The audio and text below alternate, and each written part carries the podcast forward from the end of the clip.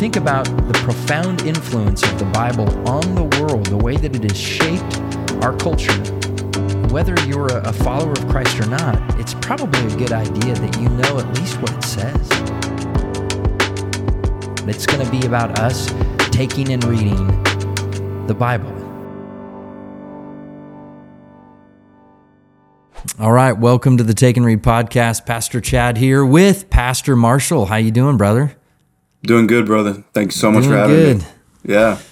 So, uh, just before we got on the podcast, I was getting, we were having an opportunity to talk and catch up just a little bit, and uh, I would love to hear kind of what what God's been teaching you. We haven't talked for several months now, and in a comment you made just before getting on, you've just sensed and realized just the the benefit there would be in having an additional pastor on staff and you know alluding to just kind of what I call ministry thickness. There's it's not like yes.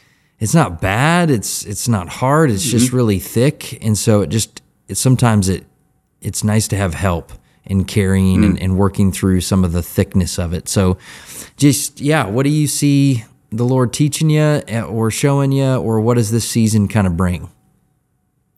Yeah, uh, this season's been more. Uh, I hate to say it's not teaching because it, it is teaching. Lord does teach through it, but it's a lot of reminding.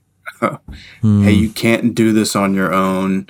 Um, this is not built around your abilities or strengths. Um, and then even just engaging with people, uh, just a reminder of how much. And I'm not just saying this because of the podcast, but how much people need to be, how much more people need to be in the Word of God. Mm. Um, just in talking to to not even just our members, but some people we're talking to in the community as well. Just um, how how beneficial uh, being in the Word is for certain individuals who are saying things like, you know, I, I wasn't in the Word for a long time, and I'm slowly getting back into it, and it just I just feel like uh, I just feel more comforted as I go throughout my day. And it's not because I've learned a ton or because I'm uh, like boasting in myself for doing it. There's just some sort of peace that comes from knowing you are regularly in the Word of God and then mm-hmm. seeing other people who are struggling with stuff. And one of the first questions I ask when I'm counseling people is, "Well, what's what's your time in the Word been like?" And it's mm. the ones who are struggling the most tend to have some sort of correlation to, "I'm not really in it," or "It's been a long time." or I maybe touch mm. it every now and then, or hey, I'm only in the I'm only in in the Bible on Sunday mornings when we're opening it up for the sermon. Um, and I'm not I'm not saying being in the Word equals some sort of prosperity, but there does seem to be some sort of spiritual nourishment that our souls receive um, when being in the Word that allows us and strengthens us to make it through some of the more difficult times in life. Um, not with more ease, but with more comfort and and strength and trust in the Lord through them.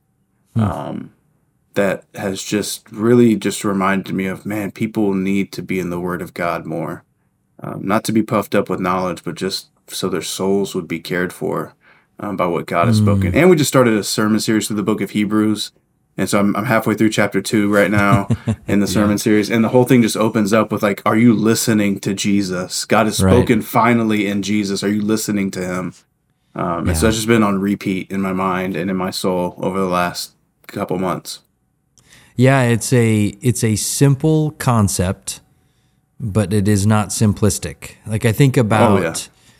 the Psalm one um, kind of analogy of the tree, mm. right? The Psalm 1 tree, he says that blessed is the man who, instead of going the way of the scoffers and the sinners and all of those, but is deeply, you know, abiding in God's word, God's commands, and treasures them and meditates on them. And then the psalmist says, He is like a, or they are like a tree planted by streams of water, whose mm. leaves never wither, who bear fruit in due season. And regardless of the atmosphere, they're going to continue to be vibrant. They're going to mm. have life. They're going to flourish. And so I think that there's there's some deep truth to that. And yeah, I've, I've been studying that a little bit. And so I'm all mm. loaded for bear on it. But you look at like, you look at Jesus when he comes on the scene, and in Luke 4, he's led to, into the wilderness by the Spirit to be tempted. And contrary to Adam, who's in the midst of a, of a garden that is growing and producing and providing all that he could possibly need or want, he still sins by questioning God's word. Mm. Right? The serpent right. is able to introduce a question to Eve and to Adam Did God really say? Mm. And then it's repeated, and he's like, Well, what he really meant was. And yeah. so it's this question of God's word, twisting of God's word. And then what Jesus comes and does is he shows us what that tree planted by water looks like, what that what that life of of a flourishing person is who is treasured God God's word because all of the temptations that come to him he responds with God's word. Even though the enemy even though Satan tries to twist God's word Jesus knows God's word and and so that it cannot be twisted and therefore yeah. lives by God's word and flourishes even though he's in a wilderness having fasted for 40 days. It's crazy. Yeah. It's so, so, it's so crazy, and it reminds me of just talking to a brother the other day who's I've been working with him on as he as he wrestles through a particular sin, and uh, the more he's gotten into the Word of God, not even trying to figure out okay how do I deal with this particular sin, but just soaking in what God has said. The more he's been in that, the easier it's been for him to say no to the particular sin. Mm-hmm. Um, doesn't mean he's perfect and he doesn't struggle with it anymore. He's not tempted by it anymore. But it's he it's it's easier for him to say no. I, I, I don't need that. I don't want that. And um, yep. his um, ability just, to just resist. Yeah. Yeah. Yeah. He's, he's more robust. Yeah. So yep. good. So good. Yeah. Uh, so, uh, where are you reading right now in your personal devotion? Can I put personal you on the spot? devotion? Yeah, uh, no, no, no, no. Uh, I am reading a lot in Hebrews right now since we since we just started yeah. this sermon series. So I'm trying to. Uh, uh, don't ask me to do this just yet, but my goal was to actually have Hebrews memorized by the end of the series. Okay. Um, so I'm trying to memorize our passage each week that we're doing. Um, because last week was crazy, I'm not caught up on all that. uh, we're halfway through chapter two, so I, I haven't gotten, I can't quote you verse one of chapter one to middle of chapter two, but that's part of my goal. And so I'm studying a lot through Hebrews right now, but that's also forcing me to go back and look at all the Old Testament passages because Hebrews is just littered with yeah. so many Old Testament passages. So I'm spending a lot yeah. of time in Hebrews and then I'm taking the Old Testament quotes and kind of using those as my devotionals because we won't preach those texts from the Old Testament when we get to them, but just to have for my own personal devotion time, spending some time in those Old Testament texts so I kind of have that as the background as I'm prepping the sermons in the week. So yeah. it's kind of going back and forth between the testaments uh, each day. Okay. Yeah. So long and then, ago, and then I many times and in many ways, God spoke to our fathers by the prophets. But in these last exactly days, right. He has spoken to us by His Son, whom He's appointed heir of all things. Amen. Through whom Amen. he also created the world. Love me some Hebrews 1, baby. That's right. That's right. That's right. And I do regularly read through um, the pastoral epistles pretty frequently yeah. just to remind me of stuff. So first, second Timothy and Titus, just regularly reading through those. So how would you say what's the cadence on that? How regularly? Is that like once uh, a quarter? Uh, in getting through all three of them, I probably do them I, I probably read through all three of them at least once a month. Not all in one sitting, and not like okay, today I did First Timothy, tomorrow I'm doing Second Timothy, but I'll do kind of like portions from each of them, and so within a month's time frame, I've gone through all three of them again. Yeah, doesn't mean I'm hitting them every day. Doesn't mean I'm even hitting them every other day, but I try to take a portion, and then at least within a month, have read all three of them. Okay, so that's a monthly thing. So that in a month's time, you have gone through those pastoral letters from Paul to Timothy and Titus at mm-hmm. least 12 times. Yeah. yeah. Okay. That's great. Yeah. Cool. That's the goal. That's the goal. Yeah. That's the goal. Well, hey, that sounds like a good goal. I'm going to try that. Is that okay? Can I copy you, Marshall? You, you, take it all. I'm sure I didn't make it up on my own. I'm sure I heard it at some point in my life. So uh, I need all the help I can get. I love it. Okay. well, I'm going to try that now. So if anyone sees me on the street, they can say, "Hey, have you read through First Timothy, Second Timothy, Titus this month?" And I'll be like, "Yes or no." I don't know. Um, how long does it take you? Like, I did a thing. I tried this one time. I was getting ready to preach through the book of Titus a few years ago, and I read through it for a month. I read it every day for a month. I read Titus. just, and it took me maybe 15 minutes, like a true solid read on it. Yeah. And that was incredibly life giving. And I saw mm. things and connections. It was great. Mm. Anyway. Yeah. So maybe you should read Hebrews every day for the next 30 days. The whole thing. if if I hey, if you see me on the street, feel free to ask me that. I can almost guarantee you I'm going to tell you I missed a few days, but uh, I'm sure that would be extremely life giving. Uh, yeah. I will say when cool. we were preaching through Second Peter previously, uh, the very last sermon I did, I was preaching this the last couple of verses. Um, but to open the sermon, I read the entirety of Second Peter in the sermon yeah. to lead up to those verses. So it was really cool. Oh, that's cool. Yeah. Did people get like uncomfortable after like you know three minutes, four minutes? Or are they like, oh, this is good? Uh, if they did, they weren't the ones to come talk to me afterwards. Um, yeah, I heard. I actually heard a good bit of people say that was so encouraging. It's the first time I've actually heard an entire book read in a sermon, um, and so I they, they were just saying I'd never thought of a preacher doing that. Um, again, just like reading through the pastoral epistles in a month's not my idea. That was not my idea. I've heard of other guys doing it, and we just decided mm-hmm. to try it. Um, and uh, I enjoyed it. I told people, hey, this is going to be the best part of the sermon. It's like these next 10 minutes that it's going to take me to read this book. It's to be the well, best part. They say that uh, outside of the Sermon on the Mount, Hebrews is one of the most eloquent sermons ever preached. Yeah, that's so. In the very first sermon we did, I explained to people, hey, this could be a letter, but it also has a lot of tones of a sermon. Yeah. And so, uh, so throughout the series, we prep people throughout the series. We're gonna call this whoever wrote it. We're gonna we're gonna say writer or preacher. We're just gonna fluctuate between both those. So just know we're talking about the same preacher. person when we say it. Oh, that's awesome. So I love it. Yeah. Cool. Um, I'm just gonna answer a question. Somebody asked me uh, if you're tuning in on video. I just thought of this. Uh, behind me, right there, is let's see in the corner there that hatchet uh, that's kind of tilted up against the corner. Uh, I had somebody ask me what that is. That, and I'm going to grab it. This is a, a hand forged hatchet that was a gift. So, the church that I'm pastoring, East Haven Baptist Church, uh, the interim uh, pastor had kind of a tradition or a ceremony that when he was leaving and handing kind of the baton to whoever had been hired as the new senior pastor uh, because he had been an interim. I think this was his fifth time. And, and so he had this tradition of kind of passing the baton of leadership over. And so he uh, was really into hatchet throwing. And so I admired one of his hatchets one time and said, Oh, that's really cool. And then he ended up giving me a throwing, it's actually a tomahawk, a throwing wow. tomahawk um, oh, wow. that's a legit one. It's yeah, it's hand forged. It's really sharp, uh, and this the head of it kind of slides off, um, so that if you needed to change the handle out, you could. Um, but it's yeah, it's it's a real tomahawk that was given me as a passing of the baton, if you will, or the tomahawk uh, as a senior pastor at this church. So, so, have you picked up hatchet throwing?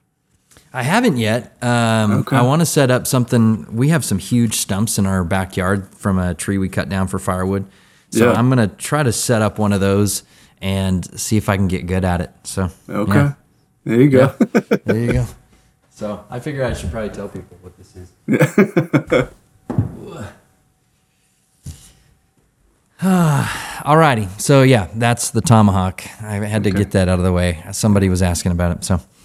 No, Alrighty. I have no cool weaponry in my office, so whatever, dude. You've got the word of God, which is a double-edged sword. Amen, amen, brother. and I'm pretty sure you could throw those coffee mugs at people, and they would they would have yeah. to bob and weave a little bit. That's true. That's true. is that a cross uh, conference? Yeah, mug was, up there, uh, my man. Yeah, yeah. Did you get? Did you bring that back from a uh, T4G, the last T4G of all time? I I did. Yes, I did. That's I have one of those same exact mugs. Yep. I don't know if it's here in my office or not, but I have one of those as well. So shout out to the T4G. That's alumni. right. That's right, buddy. That's right. That's we right. saw each other there, just like we briefly. Did. We did like for thirty really seconds briefly. or something. it was the first time I'd ever seen you in a hat, and so I didn't recognize you at first. One, it was dark in there, and then two, you came yeah. up with a hat. Um, yeah, and then I was like, "Oh, hey, Chad." Yeah. So. yeah, I actually recorded one of the podcasts while I was there with Bernie, and yeah. Uh, but I ended up going with Bernie, Granger, Parker, and then Bernie's brother. And so all yeah. five of us went to the conference together. It was good times. Yeah, I've never gotten to have a lengthy discussion with Bernie, but uh, his brother is now a member of our church, and so they're great, man. Really? That, oh, cool. Yeah. They moved to Georgetown. Uh, they're in Pflugerville. Um, oh, Pflugerville. Bernie's not that's Bernie's not a member. His brother's a member of our church. Gotcha, yeah. gotcha. Yeah. Oh, that's fantastic. So in, yeah. Oh, yeah. I love that. Good people. Good people. Yeah. All righty. Well, we're going to take and read God's word. We are in Acts 13 and uh, we're making our way ever so slowly. However, today we're going to make a pretty good leap because we're going to take on a section in Acts 13, starting in verse 13, that is a speech. And so it's mm. very difficult to break up speeches uh, as we go through this. And so we're going to hear, see uh, a speech from Paul and so we'll we'll, we'll read it, and then uh, it'll be fun to kind of process this with you. Yeah. And uh, let's see what we have here. And prior to starting the podcast, Marshall and I spent some time in prayer, uh, mm-hmm. asking the Lord to give us insight, wisdom, illumination, so that we will understand what God's word says. Because it's always important to consult the author uh, if you have an opportunity. And every time we come to God's word, we can consult the author. Uh, we don't have to to wonder. He, he guides us by his spirit. So I am reading out of the ESV. How about yourself? Same. Okay. Well, here we go. We're going to jump into Acts 13, starting in verse 13. Now, Paul and his companions set sail from Paphos and came to Perga in Pamphylia, and John left them and returned to Jerusalem. But they went on from Perga and came to Antioch in Pisidia, and on the Sabbath day they went into the synagogue and sat down. After the reading from the law and the prophets, the rulers of the synagogue sent a message to them, saying, Brothers, if you have any word of encouragement for the people, say it. So Paul stood up and, motioning with his hand, said, I just want to stop there for a minute. I think it's important to recognize the scene. So mm. here we have Paul and his companions. Do we know who his companions are? We have Paul, and it's most likely from the context, it's going to be Barnabas Yep. Um, and I mean, it seems like John's with him until he leaves for Jerusalem. Yeah. So you've got Paul and Barnabas, and one of the things that we know about Paul is he is somebody who is highly educated. Mm. He is a Pharisee, and so he comes from a very particular pedigree uh, within the Jewish community, and so would have been somebody who was a a teacher or somebody learned in the ways of the law. Hmm. And I think that that's important to note. When he arrives in a synagogue, he's most likely wearing particular garments or he has a particular reputation. And so it's when he arrives here in this region, they just go into the synagogue and they're just, they kind of make their way to their seats and they're just kind of settled in and ready uh, to hear whatever reading of the law that's going to happen and then they get a little message. I don't know if it's like a little little note, a post-it note or something is sent over to them like, "Hey, if you guys who are here, you're obviously visitors." And yeah. they had some sort of assumption that they could teach them something, and so they're invited to come and and share a word of encouragement, which is like mm. putting putting the ball in the tee for Paul. He's like, Oh man. Sounds yeah. good. Here we go. Let's do this. That's right. Anything you would add to that just to help understand the context? Um no, other than this tends to be Paul's uh, pattern when he gets to a new place is to yeah is to go into the the synagogue first, talk to them, and then then head out uh, to the Gentiles. So um, this seems to just be a re- reiteration of that pattern that we're going to see uh, in his journeys. Yeah. Yeah, so he they show up, they're ready to kind of after the reading from the law and the prophets, the rulers of the synagogue sent a message to them. And so Paul, it says he stood up and motioning with his hand said. So you can see him kind of stand up and he kind of maybe waves or something. I don't know what he, what he does there. But then he begins, and here's what he says in the synagogue upon request Men of Israel, and you who fear God, listen. The God of this people, Israel, chose our fathers and made the people great during their stay in the land of Egypt. And with uplifted arm, he led them out of it. And for about 40 years, he put up with them in the wilderness. And after destroying seven nations in the land of Canaan, he gave them their land as an inheritance. All this took about 450 years. And after that, he gave them judges until Samuel the prophet. Then they asked for a king, and God gave them Saul, the son of Kish, a man of the tribe of Benjamin, for 40 years. And when he had removed him, he raised up David to be their king, of whom he testified and said, I have found in David, the son of Jesse, a man after my own heart, who will do all my will. Of this man's offspring, God has brought to Israel a Savior, Jesus, as he promised. Before his coming, John had proclaimed a baptism of repentance to all the people of Israel. And as John was finishing his course, he said, What do you suppose that I am? I am not he, no, but behold, after me is coming the sandals, the one is coming, the sandals of whose feet I am not worthy to untie. Brothers, sons of the family of Abraham, and those among you who fear God, to us has been sent the message of this salvation. For those who live in Jerusalem and their rulers, because they did not recognize him nor understand the utterances of the prophets, which are read every Sabbath, fulfilled them by condemning him. And though they found in him no guilt worthy of death, they asked Pilate to have him executed. And when they had carried out all that was written of him, they took him down from the tree and laid him in a tomb. But God raised him from the dead.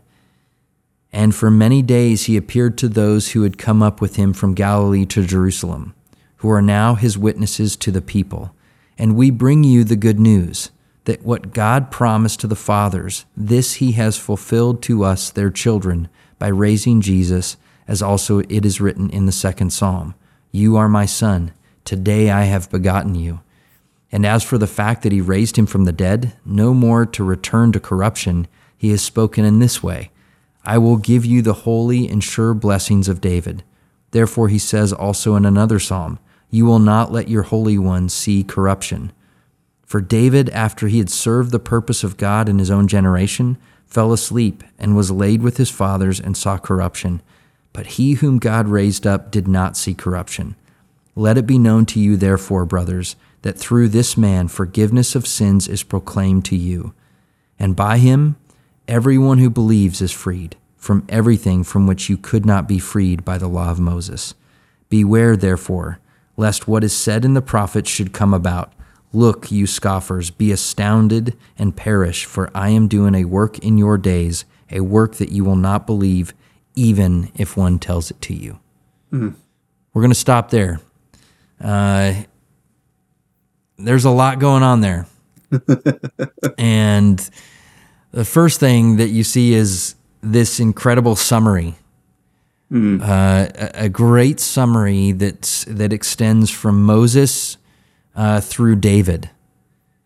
Uh, why do you think those two figures are, are perhaps where Paul spends his time? Here he is, he's in a, a Jewish synagogue talking to Jews who gather regularly to hear from the law and the prophets.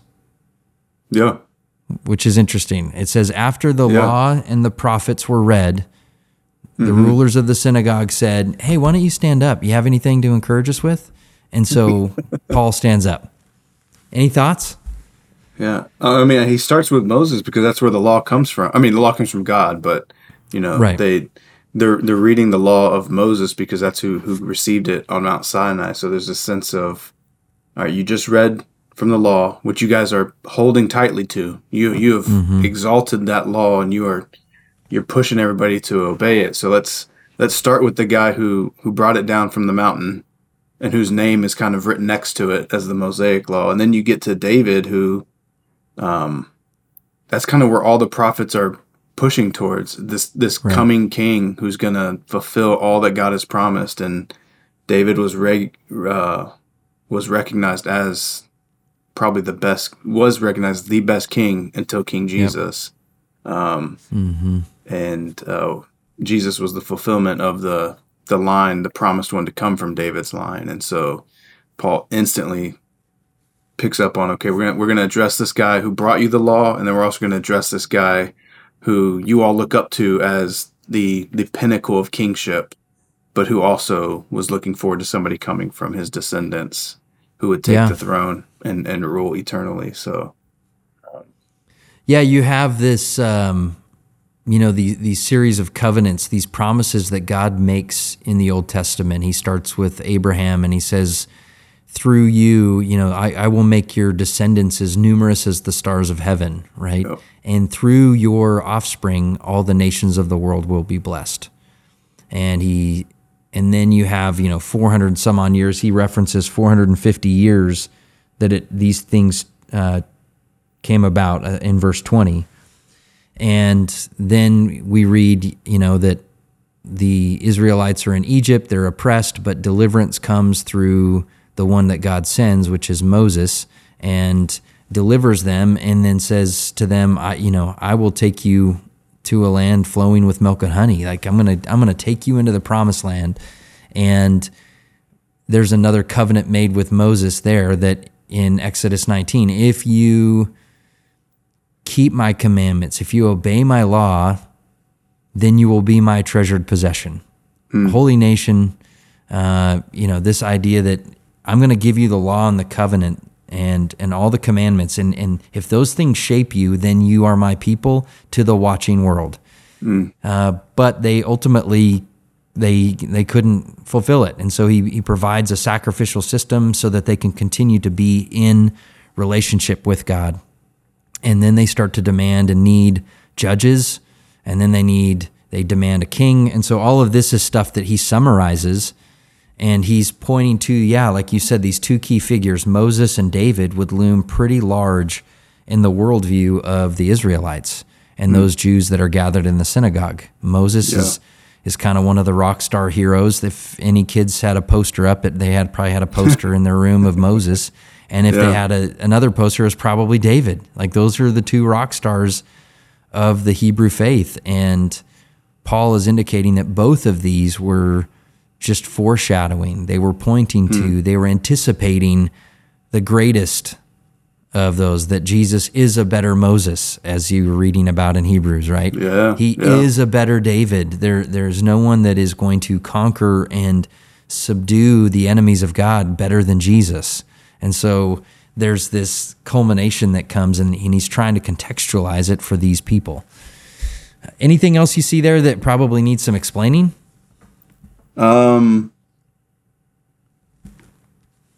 no, not not explaining, but I do think it's just really interesting that from verse 16 all the way down to uh, 22 he's saying all these things that these people would have been listening to and nodding their heads like as he's speaking yeah. And then in 23, he just kind of starts slipping in, and of this man's offspring, God has brought to Israel a Savior, Jesus, as he promised. And he just keeps going. And you can just imagine people like, wait, whoa, what? wait, what? Like, Wait, what'd you say? Did I catch that? I, I thought I just heard you say somebody else's name. Who was that? You just threw something in there. Yeah, that's right. Yeah, that's and a so good catch. Yeah, um, it's it's just an interesting. It, it's it's interesting that he he starts where where he knows they would be at, where in something they understand, mm-hmm. and is able to work them to Jesus in a faithful way. Mm. Um, because this wasn't like some preset speech that he had typed up on his phone of just like in case anybody ever asked me to get up and speak, this is what I'll say. It's right. Like he just knew it and he and he could trace that line and he starts where they somewhere they would recognize, starts somewhere they would agree with, starts somewhere that is that he would agree with that's truthful. Um, and he and he he helps walk them to Jesus from where they where they know. So yeah, it's an interesting method. That's um, and it anticipates like we'll see Paul um do this thing that's called contextualization, mm. where yep. you are not changing the gospel uh, to you know to suit people's needs, but you're changing your approach to lead someone to appreciate or understand or hear the gospel in a context in which they're comfortable. And so you see this here, they're in the synagogue. And, and what does Paul do? He goes to the law and the prophets. He goes to a very familiar story. He talks about characters that they would have highly exalted, and then segues to Jesus being the fulfillment of everything that they were hoping would come through Moses and David has now come in Jesus.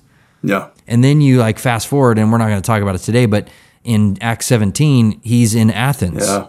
He's and it says that he spends some time in the the synagogue, but he also goes to the Areopagus, and this is a place kind of like a college town where people just sit around and talk about new cool ideas all day long. And so he he transitions to that spot, but he doesn't start quoting the Old Testament. He doesn't talk about Moses and David. He yeah. quotes their own prophets and their own philosophers, and so he's he's contextualizing you know, in a way that will make sense to those that he's with.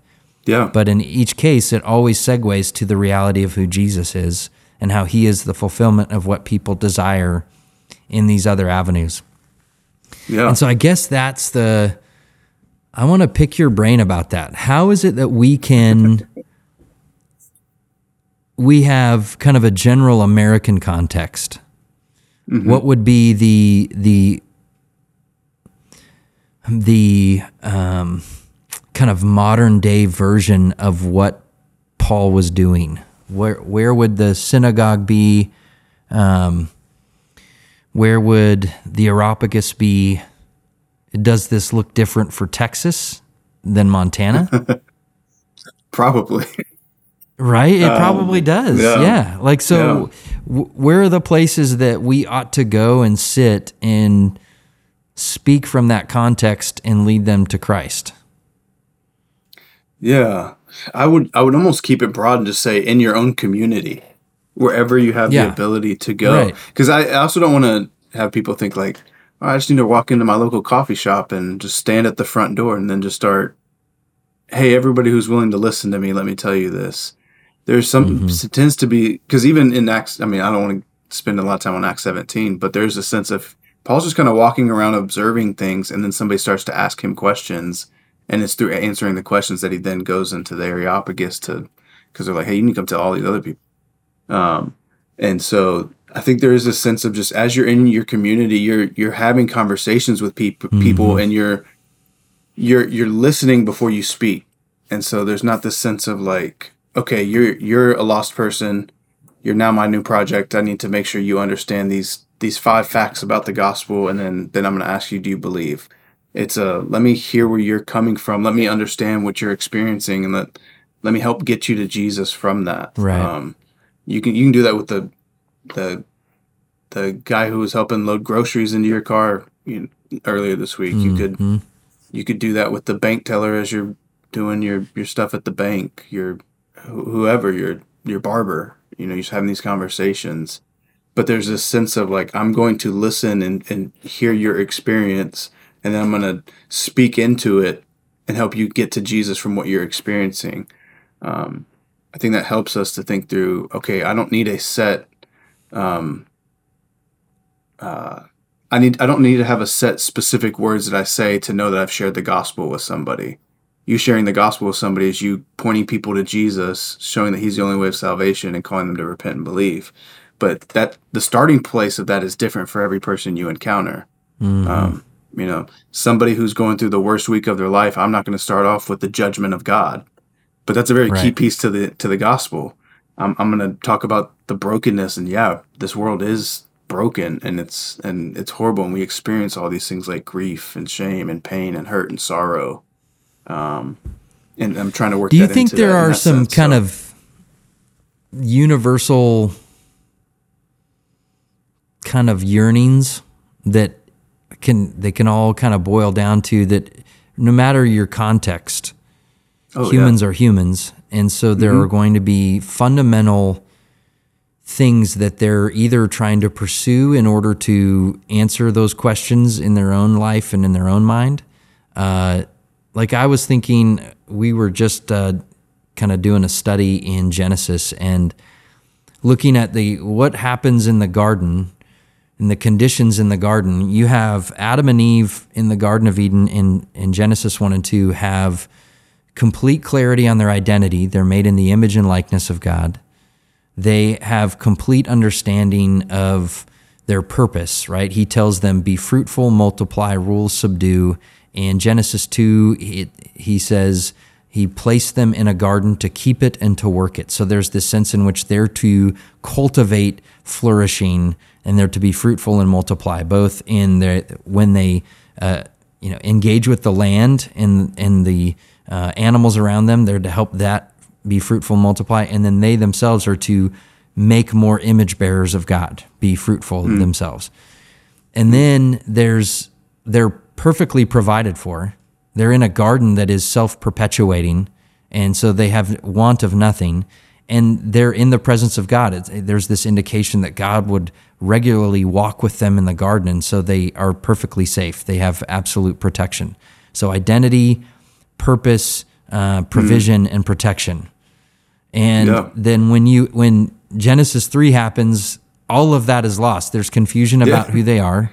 Yeah. There's um, they're now trying to figure out what their purpose is. Uh, mm-hmm. That's that becomes difficult because of the curse. Both Adam is going to struggle to bring fruit, food from the land. Eve's going to have pain, increased pain in childbearing. So this idea of being fruitful and multiplying is now deeply affected by sin, and it becomes difficult. Uh, they're going to now be expelled from the garden, so they don't have that provision that they once mm. had.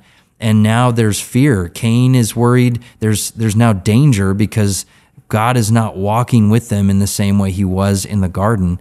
And now mm. there's death.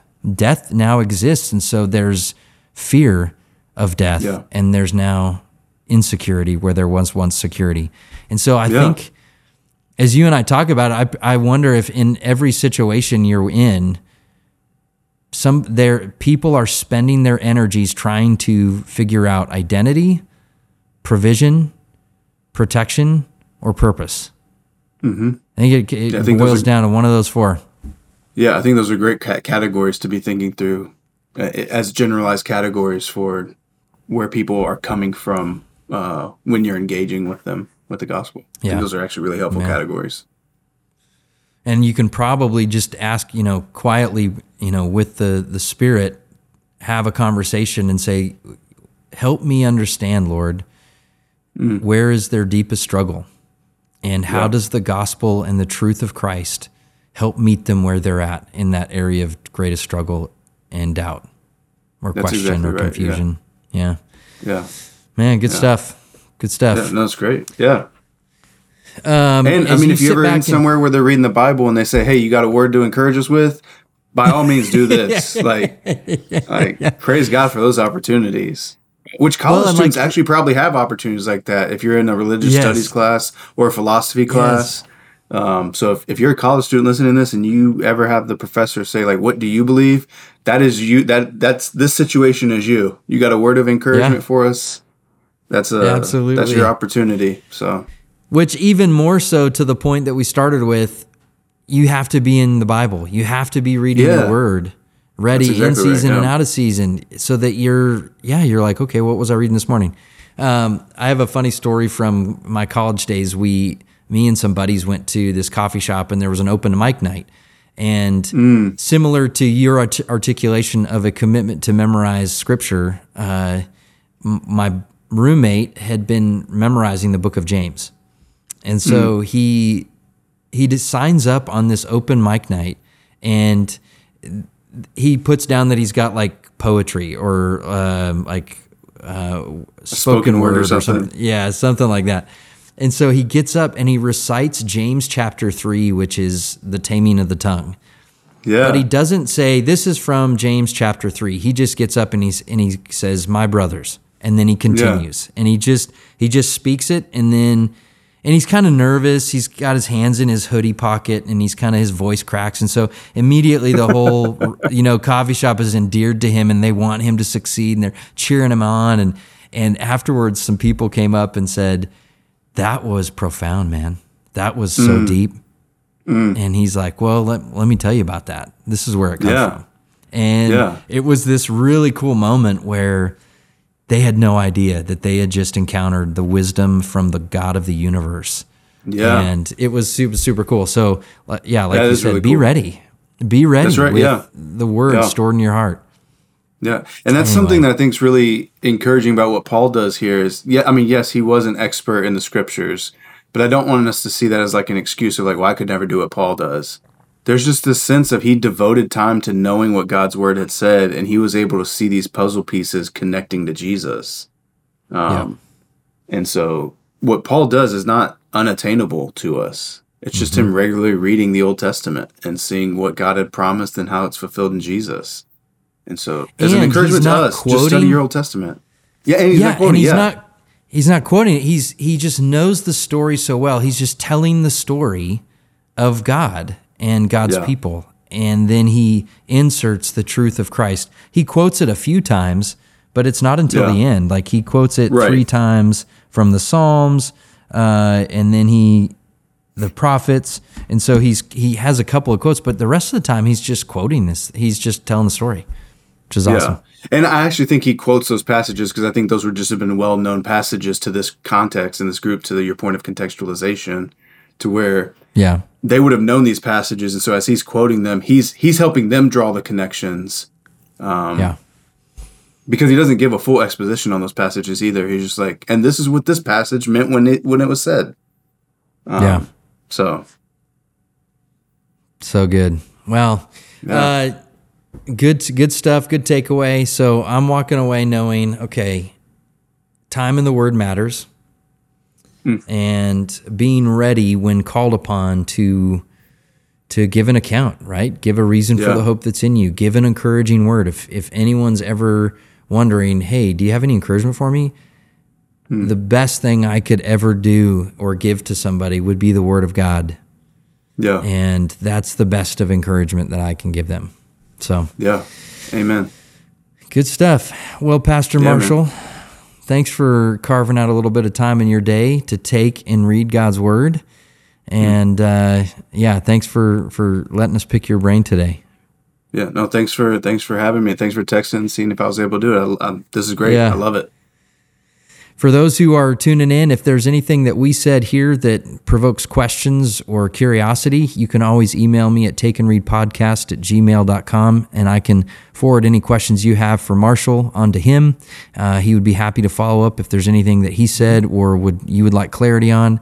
Uh, would encourage people out there if you know the the comment section. Uh, if you're tuning in in a place that has comments, that's a great place for people to dialogue about this text or maybe your own practices when it comes to memorizing scripture, or maybe your own reading plans. But uh, today we talked about and saw the importance of knowing God's word. And you do that by reading and memorizing it. And we just want to encourage everybody out there to, there's no better time than today to start. And I think sometimes people get into a frustration with, you know, I set out I was going to have this goal of memorizing something and I and I fell off the wagon and I just haven't been doing it. Who cares? Just start over. Get back on it. Today's the day where you can start after it again. Um, you know, it, it's just spending that time meditating on God's word enough to where it is internalized will always be a benefit, will always bear fruit. And and just even as Marshall said at the beginning, the idea that the people that we as pastors, when we meet with people and we ask them about time in the word, those that are struggling the most typically spend less time in the word.